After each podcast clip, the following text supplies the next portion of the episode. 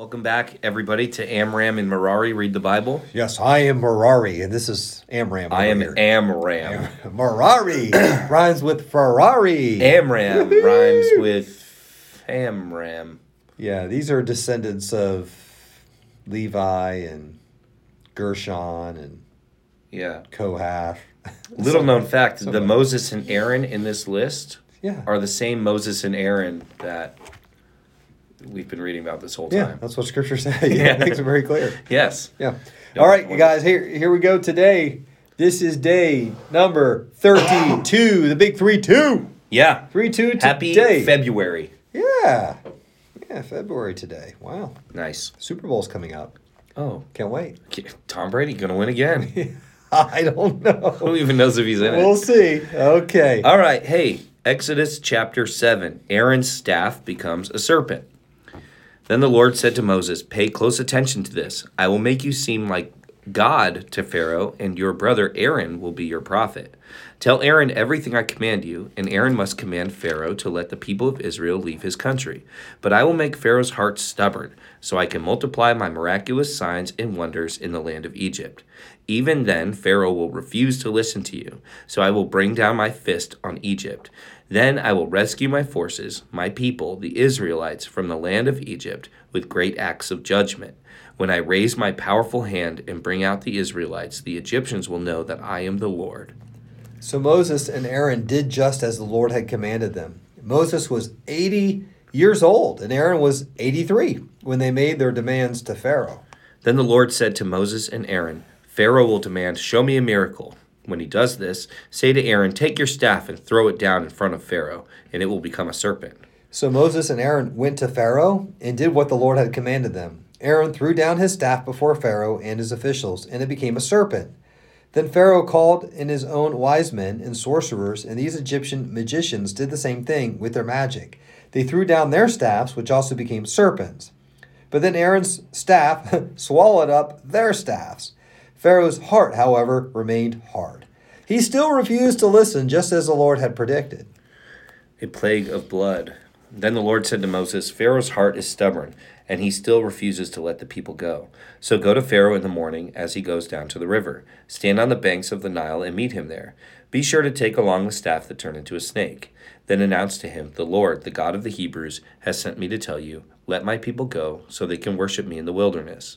Until now, you have refused to listen to him. So this is what the Lord says I will show you that I am the Lord. Look, I will strike the water of the Nile with this staff in my hand, and the river will turn to blood. The fish in it will die, and the river will stink. The Egyptians will not be able to drink any water from the Nile. Well, then the Lord said to Moses, Tell Aaron, take your staff and raise your hand over the waters of Egypt, all its rivers, canals, ponds, and all the reservoirs. Turn all the water to blood. Everywhere in Egypt the water will turn to blood, even the water stored in wooden bowls and stone pots.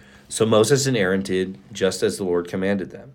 As Pharaoh and all of his officials watched, Aaron raised his staff and struck the water of the Nile.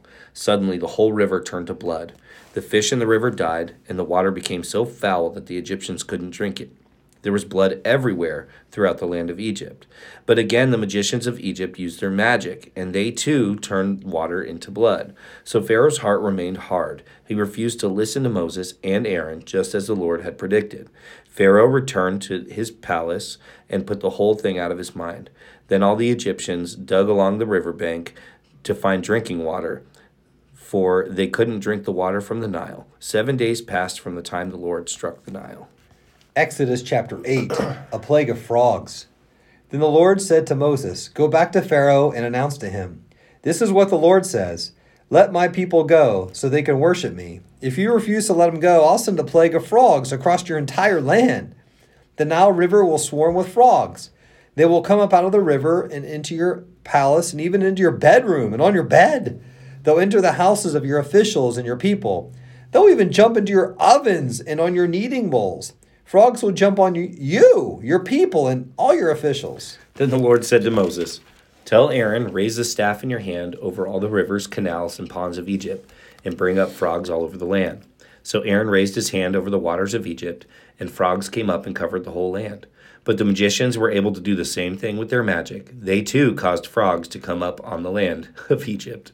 Well, then Pharaoh summoned Moses and Aaron and begged, Plead with the Lord, take the frogs away from me and my people. I'll let your people go so they can offer sacrifices to the Lord. You set the time, Moses replied. Tell me when you want me to pray for you, your officials, and your people. Then you and your house houses will be rid of the frogs. They will remain only in the Nile River. Do it tomorrow, Pharaoh said. All right, Moses replied. It will be as you have said. Then you will know that there is no one like the Lord our God. The frogs will leave you, your houses, your officials, and your people. They will remain only in the Nile River. So Moses and Aaron left Pharaoh's they left Pharaoh's palace, and Moses cried out to the Lord about the frogs that he'd inflicted on Pharaoh. And the Lord did just what Moses had predicted. The frogs in the houses, the courtyards, and the fields all died. The Egyptians piled them into great heaps, and terrible stench filled the land. But when Pharaoh saw that relief had come, he became stubborn. Ugh. He refused to listen to Moses and Aaron just as the Lord had predicted. A plague of gnats. Ooh. This is when they wish that they had those frogs. Yeah. Eat all the gnats. Bring back the frogs. So the Lord said to Moses, Tell Aaron, raise your staff and strike the ground. The dust will turn into swarms of gnats throughout the land of Egypt. So Moses and Aaron did just as the Lord had commanded them. When Aaron raised his hand and struck the ground with his staff, gnats infested the entire land, covering the Egyptians and their animals. All the dust in the land of Egypt turned into gnats. Pharaoh's magicians tried to do the same thing with their secret arts, but this time they failed, and the gnats covered everyone, people and animals alike. This is the finger of God, the, ma- the magicians exclaimed to Pharaoh. But Pharaoh's heart, it remained hard. He wouldn't listen to them, just as the Lord had predicted. Let's step it up. A plague of flies. Then the Lord told Moses, Get up early in the morning and stand in Pharaoh's way as he goes down to the river. Say to him, This is what the Lord says Let my people go, so they can worship me. If you refuse, I will send swarms of flies on you, your officials, your people, and all the houses. The Egyptian homes will be filled with flies, and the ground will be covered with them. But this time I will spare the region of Goshen where my people live. No flies will be found there. Then you will know that I am the Lord, and that I am present even in the heart of your land. I will make a clear distinction between my people and your people. This miraculous sign will happen tomorrow. And the Lord did just as he had said. A thick swarm of flies filled Pharaoh's palace and houses of his officials. The whole land of Egypt was thrown into chaos by the flies. Pharaoh called for Moses and Aaron. All right, go ahead and offer sacrifices to your God, he said, but do it here in this land. But Moses replied, That wouldn't be right. The Egyptians detest the sacrifices that we offer to the Lord our God. Look, if we offer our sacrifices here, where the Egyptians can see us, they'll stone us. We must take a three day trip into the wilderness to offer sacrifices to the Lord our God, just as he had commanded us. All right, go ahead, Pharaoh replied. I will let you go into the wilderness to offer sacrifices to the Lord your God, but don't go too far away. Now hurry and pray for me. Moses answered, As soon as I leave you, I'll pray to the Lord, and tomorrow the swarms of flies will disappear from you and your officials and all your people. But I'm warning you, Pharaoh, don't lie to us again and refuse to let the people go to sacrifice to the Lord. So Moses left Pharaoh's palace and pleaded with the Lord to remove all the flies. And the Lord did as Moses asked and caused the swarms of flies to disappear from Pharaoh, his officials, and his people. Not a single fly remained. But Pharaoh again became stubborn and refused to let the people go. Exodus chapter 9 A plague against livestock. Go back to Pharaoh, the Lord commanded Moses. Tell him, This is what the Lord, the God of the Hebrews, says Let my people go, so they can worship me.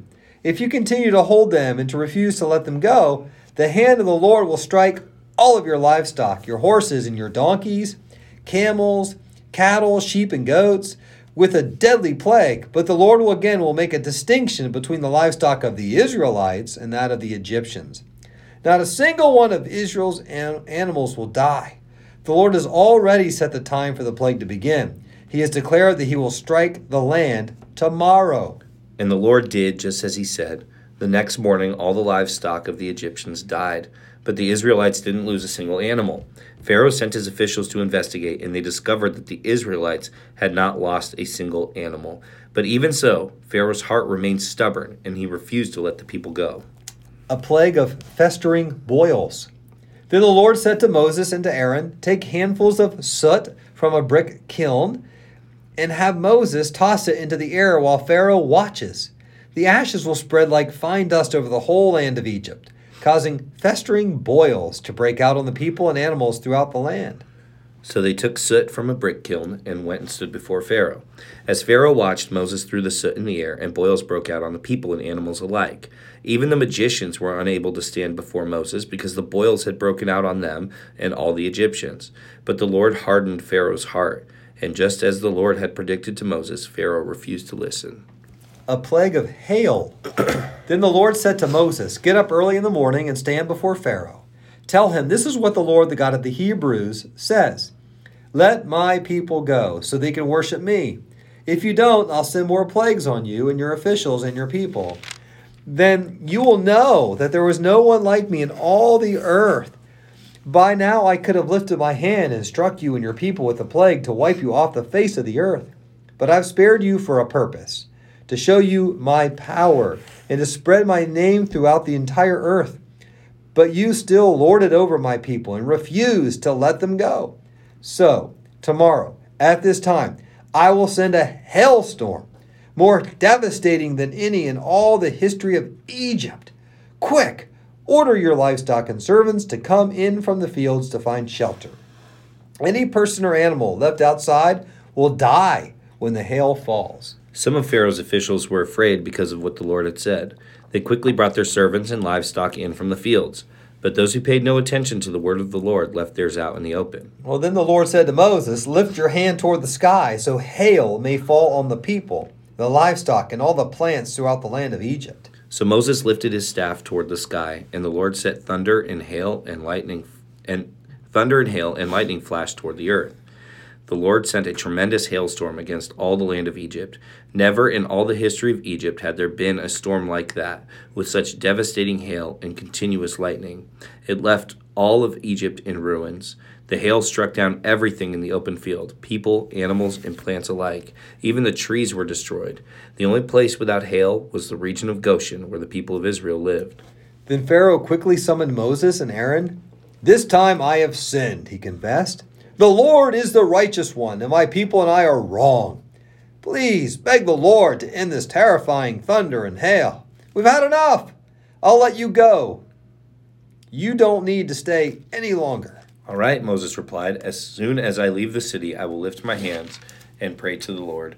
Then the thunder and hail will stop, and you will know that the earth belongs to the Lord. But I know that you and your officials still do not fear the Lord.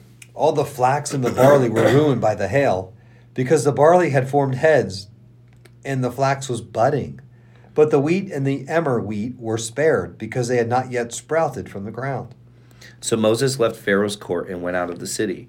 When he lifted his hands to the Lord, the thunder and hail stopped, and the downpour ceased. But when Pharaoh saw that the rain, hail, and thunder had stopped, he and his officials sinned again, and Pharaoh again became stubborn. Because of his because his heart was hard, Pharaoh refused to let the people leave, just as the Lord had predicted through Moses. Okay. Wow. Man. All right. So Rough Pharaoh. times for Egypt. Yeah, rough But times. you know who to blame. Yeah, that's right. So Pharaoh had a, a, a hardened heart. Yeah. God allowed it. He mm-hmm. knew about it. He predicted it. You know, and yet, and then he sent these plagues one after another. Boom, mm-hmm. boom, and got more intense and more difficult. So the so what for me in this is uh, I circled how many times um, God gave the reason why um, Pharaoh's heart was hard and that he allowed one of these plagues to happen. Mm-hmm. And it occurred. It occurred, let's see, I circled them. One, two, three, four, five, six times in just these three chapters that he said, I'll do this so you will know that there was no one like me in all the earth. Hmm. You'll know my fame and my power. So he allowed those things to happen over and over again so that uh, not only Pharaoh and his people, but God's people Right. would know that there was no one else like him. So it was a lesson and- for and- everybody. And, us. And As us. we read this, Yeah. everyone who's ever read this. Right. That's true. Yeah. God's purpose in that was so we know that there's no one like him in all the earth. He is God. There's no other God like him. and He's the one that we trust and go to and depend upon. And uh, and I think we be, need to be careful that we don't rely upon false idols and Mm-hmm. and false teachers and things like that. But uh, there is a God. He is all powerful, Mm-hmm. and He shows us over and over again that there's no one like Him. And many times we're like, well, why didn't you do it the first time? Well, He knows us. He knew them. Right. We have lessons to learn. And even though He does this, they're still going to complain. They're still going to grumble. Oh yeah. Down the road, we're going to learn that. But Yep. and we do the same thing. Yeah. We do the same thing. Yeah. So that's the so what for me. But where's Jesus in this? So same again, same verse, okay. just like yesterday. Um, I have spared you for a purpose to show my power and spread my fame throughout the earth. So um, that has multiple implications of Jesus. Now we have to be really careful when we read the Old Testament to assign things to Jesus. Yeah. So one of the qualifications of that is is it confirmed by the New Testament that this applies to Jesus? Otherwise, you get people who are like, well, Song of Solomon is about Christ and his bride, you know, Yeah. like you get a lot of weird They- stuff, yeah, right? Yeah, spiritualized, allegorized. Right, yeah, and we try to avoid that. so, Oh, gee. but this is confirmed in the New Testament uh, to be part of the story of Jesus, because, like you said, even right in this circumstance, Pharaoh has been preserved for the sake of, um, for the sake of God's might being Yeah, displayed Yeah. and so it will go and, and the israelites will still complain and whatever and ultimately Yeah. at the end of that they're going to reject the messiah that god sends That's right. and so in romans 9 this gets Yeah. called back but this time Yeah. not for the sake of talking about pharaoh but for talking about israel Yeah. who rejected the messiah and so this ties directly to Jesus that yes, Yeah. his people, the Israelites, the Jews, were preserved and preserved and preserved so that the power of God could be on Mm. full display, and yet they would go on to reject the Messiah and in turn be themselves rejected. Right. So it's a very stark warning here that right now is being said to the enemy of the Israelites. Yeah. And later will be said to the enemies of God Yes. who become who the Israelites become. You know, so it's pretty pretty intense. Yeah. So you either accept or reject. That's you right. know, And Yeah. God's trying to save some of you out there, and, and, Yep, and absolutely. we pray that you accept Him and His provision for Yes. you. That's our prayer. totally.